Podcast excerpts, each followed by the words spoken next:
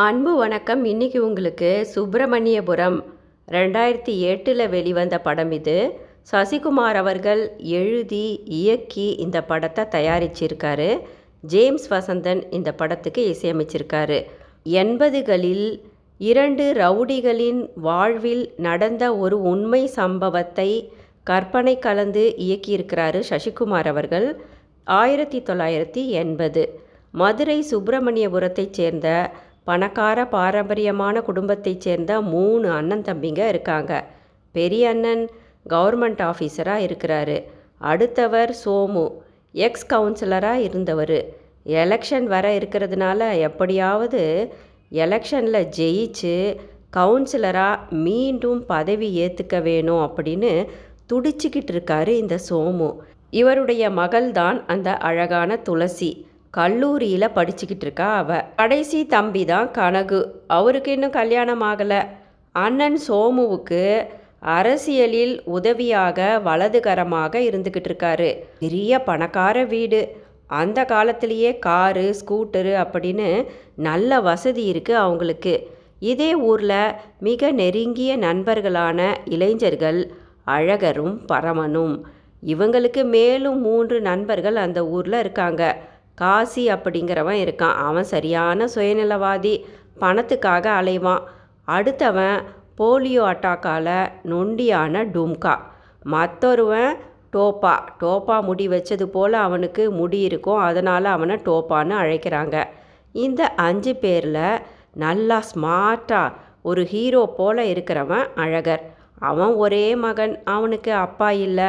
கூலி வேலை செஞ்சு குடும்பத்தை காப்பாற்றுற ஏழை அம்மா. அம்மா பேச்சை கேட்க மாட்டான்.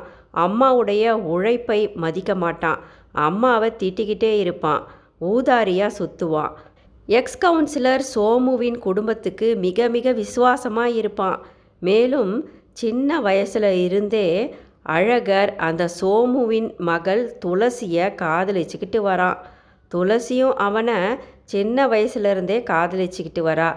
எக்ஸ் கவுன்சிலர் சோமுவின் வீட்டுக்கு அருகில் காவலுக்கு நண்பர்களுடன் இருந்துக்கிட்டு இருப்பான் இந்த அழகர். தினமும் துளசியின் கடைக்கண் பார்வைக்காக காத்துக்கிட்டு இருக்கான் வேலை வெட்டிக்கு எதுவும் போகிறதில்ல எக்ஸ் கவுன்சிலர் சோமுவின் தம்பி அந்த சூழ்ச்சிக்கார கனகு எல்லா கட்சி வேலைகளையும் பார்த்துக்கிட்டு இருக்கான் கனகுவின் பேச்சில் மயங்கி அவனுக்கு கைக்கூலியாக இந்த இளைஞர்கள் வேலை செஞ்சுக்கிட்டு இருக்காங்க அழகரின் சின்ன வயசுலேருந்து அவருடைய உயிர் நண்பன் பரமன். பரமு தனது நண்பன் அழகு என்ன சொன்னாலும் கேட்பான். பரமுவுக்கு அப்பா அம்மா இல்லை. அண்ணன் அண்ணி குடும்பத்தோடு தான் சேர்ந்து வசிச்சுக்கிட்டு வரான்.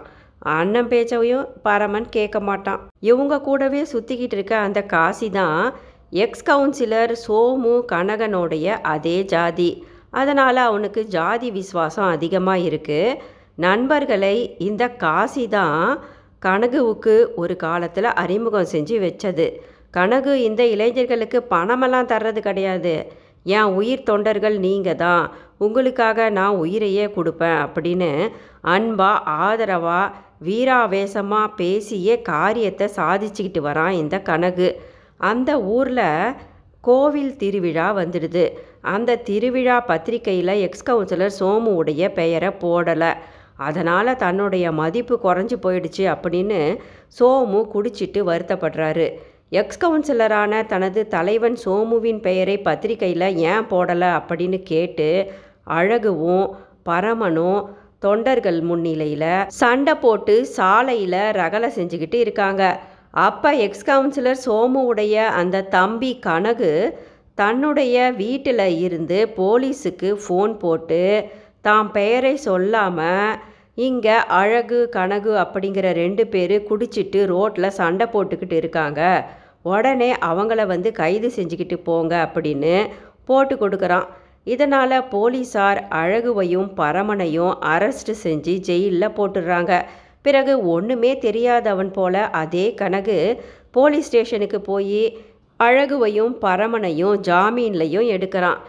இப்படியே இந்த இளைஞர்களான அழகுவையும் பரமனையும் அந்த எக்ஸ் கவுன்சிலர் சோமுவுடைய தம்பி கனகு போலீஸில் போட்டு கொடுத்து ஜெயிலில் போடுறது.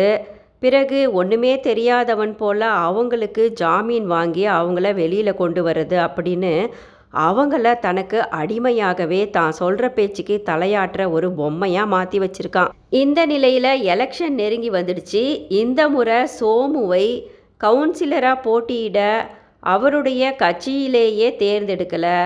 பழனிசாமி அப்படிங்கிற வேறொருத்தரை கவுன்சிலராக போட்டியிட வைக்க கட்சியில் ஒருமனதாக தேர்வு செஞ்சிடுறாங்க. கவுன்சிலர் பதவியை எப்படியாவது இந்த முறை பிடிச்சு இழந்த மதிப்பை அடைய காத்திருந்த எக்ஸ் கவுன்சிலர் சோமுவுக்கு ஏமாத்தமாக போயிடுது. இனி மீண்டும் கவுன்சிலராக ஆக முடியாது அப்படின்னு வருத்தப்பட்டுக்கிட்டு இருக்காரு சோமு. இதனால் கனகு தனது விசுவாசிகளான அழகரையும் பரமனையும் உசுப்பேத்தி கவுன்சிலர் பதவிக்காக போட்டியிட இருக்கிற வேட்பாளர் பழனிசாமியை கொலை செய்ய சொல்லி மூளை சலவை செய்து தூண்டி விடுறான்.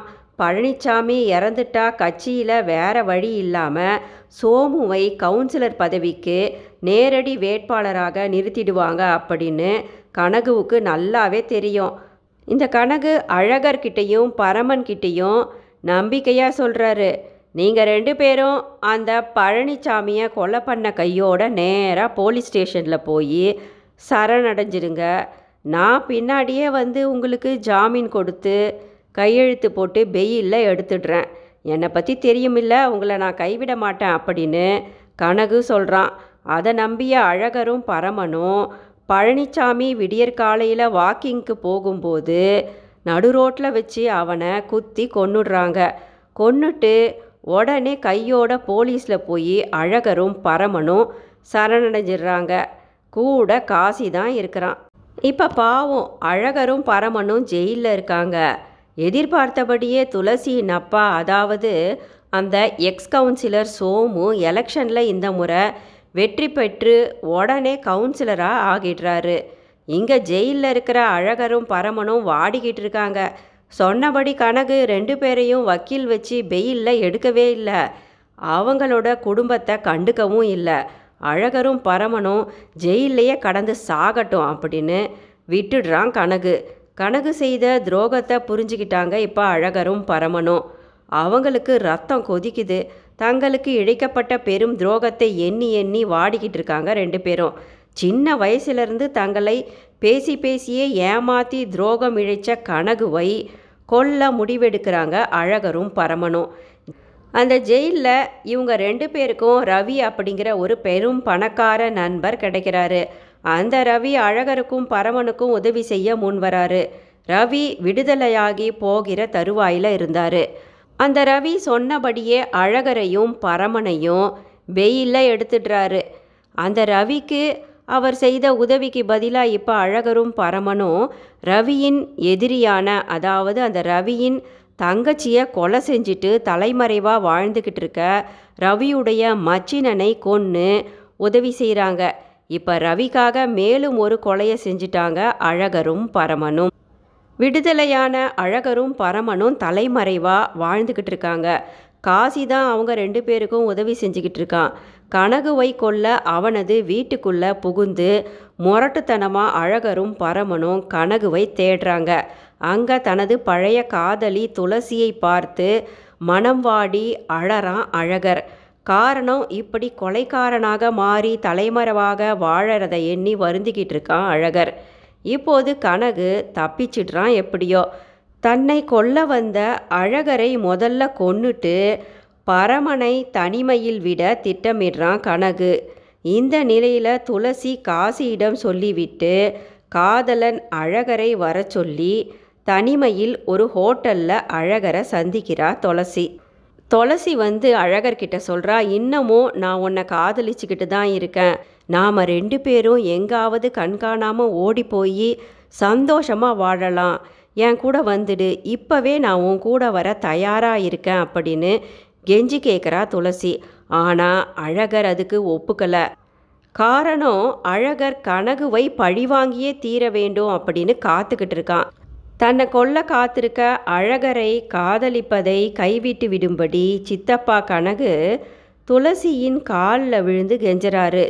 துளசி இப்போ அழகரை மறந்துடுறதா சொல்லிடுறா. சித்தப்பாவின் திட்டப்படியே துளசி தன்னுடைய காதலன் அழகரை மலைப்பாறைக்கு தனியாக வர சொல்லி அழைக்கிறா காசியிடம் சொல்லி விடுறா ஆயுதமின்றி தனியாக வந்த அழகரை காதலி துளசியின் கண்முன்னாலேயே தனது ஆட்களை வைத்து கொலை செஞ்சிடுறான் கனகு.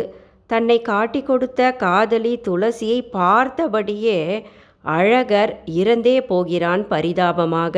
நண்பன் காசியும் இதற்கு உடந்தையாக தான் இருக்கிறான்.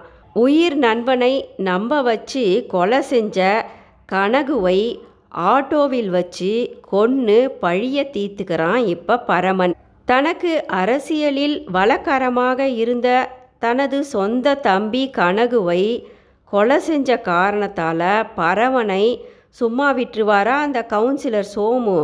பணத்துக்கு ஆசைப்படும் பரமனின் நண்பன் காசியின் உதவியோடு பரமனையும் கொன்று தங்களது பழிய தீர்த்துக்கிறாரு சோமுவின் குடும்பத்தினர் அனைவரும்.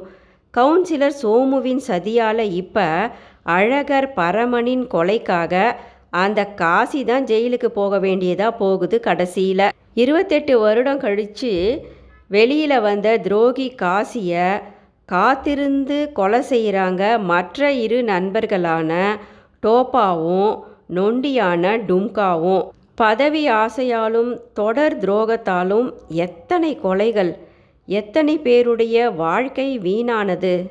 சில இளைஞர்கள் தங்களுக்காக உயிரையே தருகிற பெற்றோர்கள் மீது விசுவாசத்தை காட்ட மாட்டாங்க. பெற்றோர்களை கவனிப்பதும் கிடையாது அவமானப்படுத்துவாங்க. யாரோ ஒரு தலைவன் மீதும் தனக்கு பிடித்த ஏதோ ஒரு நடிகன் மீதும் விசுவாசத்தை பொழிவாங்க இளைஞர்கள். தவறான நபர் மீது விசுவாசத்தை வச்சுட்டா மிஞ்சறது துரோகமும் நிராகரிப்பும் தானே? நன்றி.